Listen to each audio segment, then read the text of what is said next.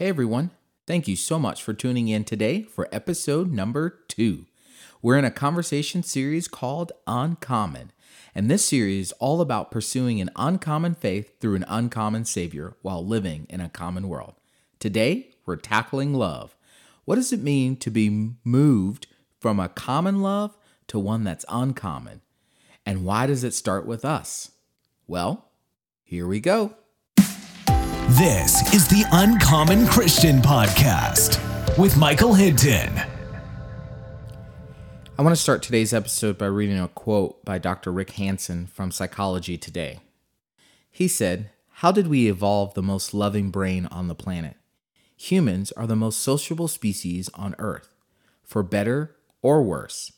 On the one hand, we have the greatest capacities for empathy, communication, friendship, romance, complex social structures, and altruism. On the other hand, we have the greatest capacities for shaming, emotional cruelty, sadism, envy, jealousy, discrimination, and other forms of dehumanization, and wholesale slaughter of our fellow humans. In other words, to paraphrase a Native American teaching, a wolf of love and a wolf of hate live in the heart of every person. Wow.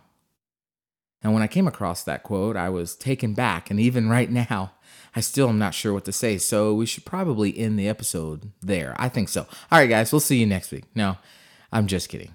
But man, what a quote. Dr. Hanson is spot on in his assessment of the human conundrum. While we have the greatest capacities to love, we also have within us the greatest capacities to hate. Just think about that for a second. The same mouth that can piece together beautifully spoken words of love can at the same time have the ability to speak destructive and damaging words of hate. The same person who can display genuine connection and appreciation can at the same time display pure and evil animosity towards another. You see, I'm a big fan of history because you can look back and see how our society has progressed through the decades it's not hard to look at, let's say, uh, the last 100 years and know that our human capacities to both love and hate have been on full display. I mean, look at our capacity to love. Look at all the humanitarian efforts during this pandemic, or any natural disasters, or civil uproars, or global crisis. But then also look at our capacity to hate. All the genocides throughout history, wars, discrimination and racism, and crime towards one another. How about this? Let's let's take it to another level. Let's let's get real. What about in your own life? I'm sure if we were able to take a moment, we could think of the many times in our own lives where we displayed love to one another, be it a spouse or a family member or a friend or a coworker or even a neighbor. But I'd also bet, if given the chance, we could think of times where we displayed hate towards one another. The kind of hate we would be ashamed of. The kind of hate that maybe we felt like was deserved. You know, the hate that we see across the world. Gosh, man, just as I was thinking that, I had like four instances where I allowed uh, the hate to take over, popped up in my mind. And man, those are probably not my best moments. And I just keep coming back to this thought over and over again. It wasn't supposed to be this way. We can trace this condition all the way back to the garden, right? You you know the story. Adam and Eve, the fruit from the tree, they shouldn't have ate it. I'm sure there was a, another farmer's market around where they could have gotten any other fruit they wanted, right? Uh, you have the part about the deceiving serpent, then you see the plan of salvation, then you see the banishment from the garden. I mean, you know the story, right? And if you don't, it's in Genesis 3. Go read it, go check it out. Well, one chapter later, we see the first act of hostility towards another when Cain kills his brother Abel, all because he was jealous of his favor with God. Jealousy turned to hatred, hatred turned to anger, and anger turned to murder. Let me say this again. It wasn't supposed to be this way. You can follow the same pattern of human relation throughout the rest of the Bible moments of love, moments of hate, rinse, wash, repeat, over and over again. So Jesus shows up on the scene years and years later, and he's on a mission to get people to see that there is something massively wrong with the human condition. And without divine intervention, we're doomed. And not just like on this earth kind of doom, like, but also like eternity kind of doom. So Jesus heads up this mountainside and wants to get down to business with the disciples and, well, the several thousand others who were in attendance that day. And he starts teaching them about this way of a new kind of kingdom, a kingdom that went against the grain of the world that the listeners lived in. Now, in the middle part of his teaching, Jesus begins talking about how we should love one another. And he says to the disciples that they've heard. Now, when he says this, what he's saying is like, you've heard this said before. Somebody has taught this. Maybe this has been permeating around your community. You've heard this said that you should love your neighbors and hate your enemy. Now, at this moment, the disciples and anyone listening would be familiar with this statement. It's based off one of the laws given in the book of Leviticus. The problem was that the first part of the statement is, is actually factual. You should love your neighbors. The other part was interpreted. The assumption was loving my neighbors meant loving those who were near me or those who look, talk, think, or acted like me. And let me add another category here loving those who also love me back. If a person didn't fit into any of those slots, well, then it must have been okay to hate them because they were deemed an enemy. So Jesus says, you, You've heard this taught that is to love your neighbors, but hate your enemies, right? But today, I want to take you from the common understanding to the uncommon perspective. Jesus is getting ready to take him to the deep end here. He says, Love your enemies and pray for those who persecute you. Now, to first century people, this was a big deal because they had a lot of enemies. I mean, you think about it Rome and, and anyone who didn't live by their ways. So to be told that they had to go beyond loving those whom it's easy to love to also loving those who's not so easy to love would have been a very, uh, let's say, difficult pill to swallow. But do you see what Jesus is really getting at here? If you pull back the curtains and hear Jesus, here's what you would hear Michael paraphrase. It wasn't supposed to be this way, and without my help, you'll never change. Love isn't supposed to stop at the familiar. Love goes beyond the familiar into the unfamiliar. Love transcends the common into the uncommon. Loving people who are easy to love is only part of the journey. Loving people who are difficult to love is the apex of the journey. You see, we can't stop there and consider it done. Jesus is calling us to embrace the unfamiliar, to engage and love those who hate us, to engage in the uncommon love of our uncommon faith. So, I want to talk through what I'm calling keystone behaviors that show themselves when we are embracing and engaging in uncommon love. Now, keystone behaviors are the things we do daily with intentionality to grow in our relationship with God and with others, friend or foe. I believe it begins with loving ourselves first. That's the first keystone behavior, loving ourselves first. We have to have the proper perspective about who we are in Christ before we can begin to love those who are hard to love. Now, if we were to go back to the story of Cain and Abel, you could infer that Cain's displeasure with Abel came from his displeasure with himself because he couldn't earn God's favor.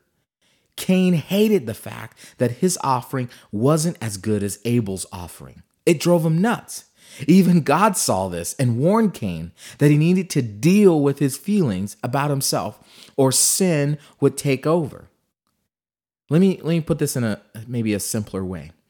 Here's what God is saying, Michael phrase. Hurt people hurt people. I'll say that again. Hurt people hurt people. People who are hurt and wounded either by someone or themselves tends to turn those feelings on others. Think about a time someone betrayed your trust. How did you feel? Maybe you didn't trust him again. But now, because of that, maybe you have a hard time trusting people in general. Why?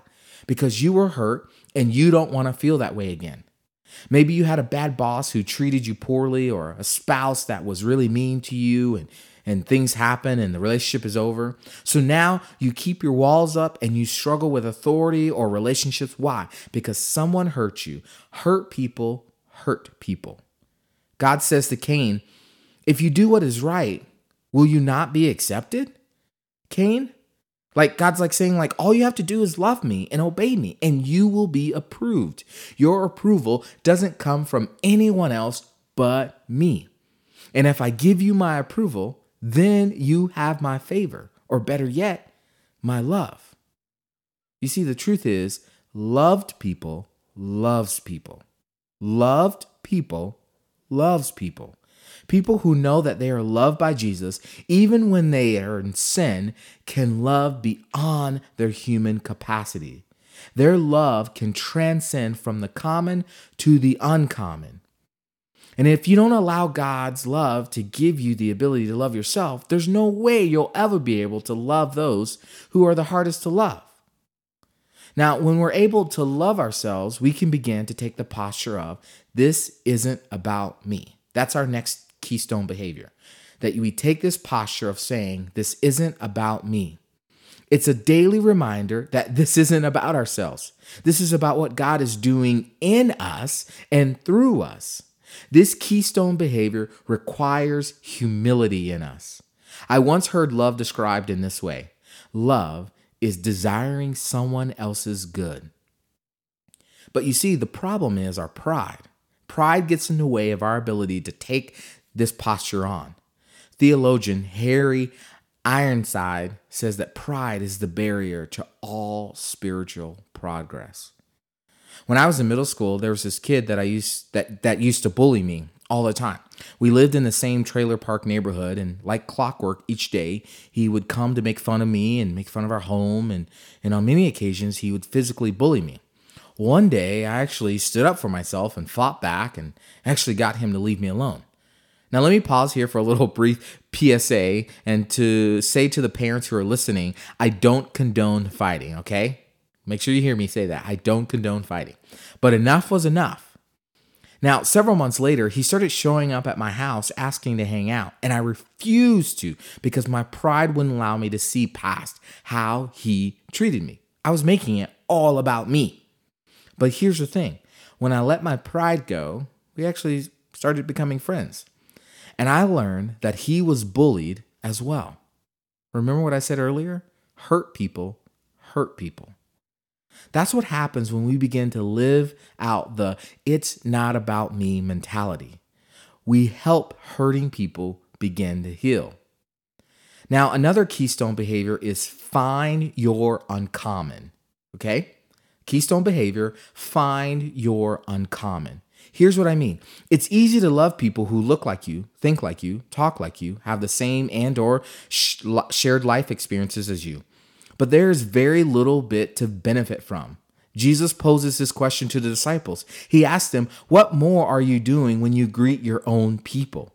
Jesus seemed to find himself alongside of people who were different than him on many occasions, and he didn't shy away from it.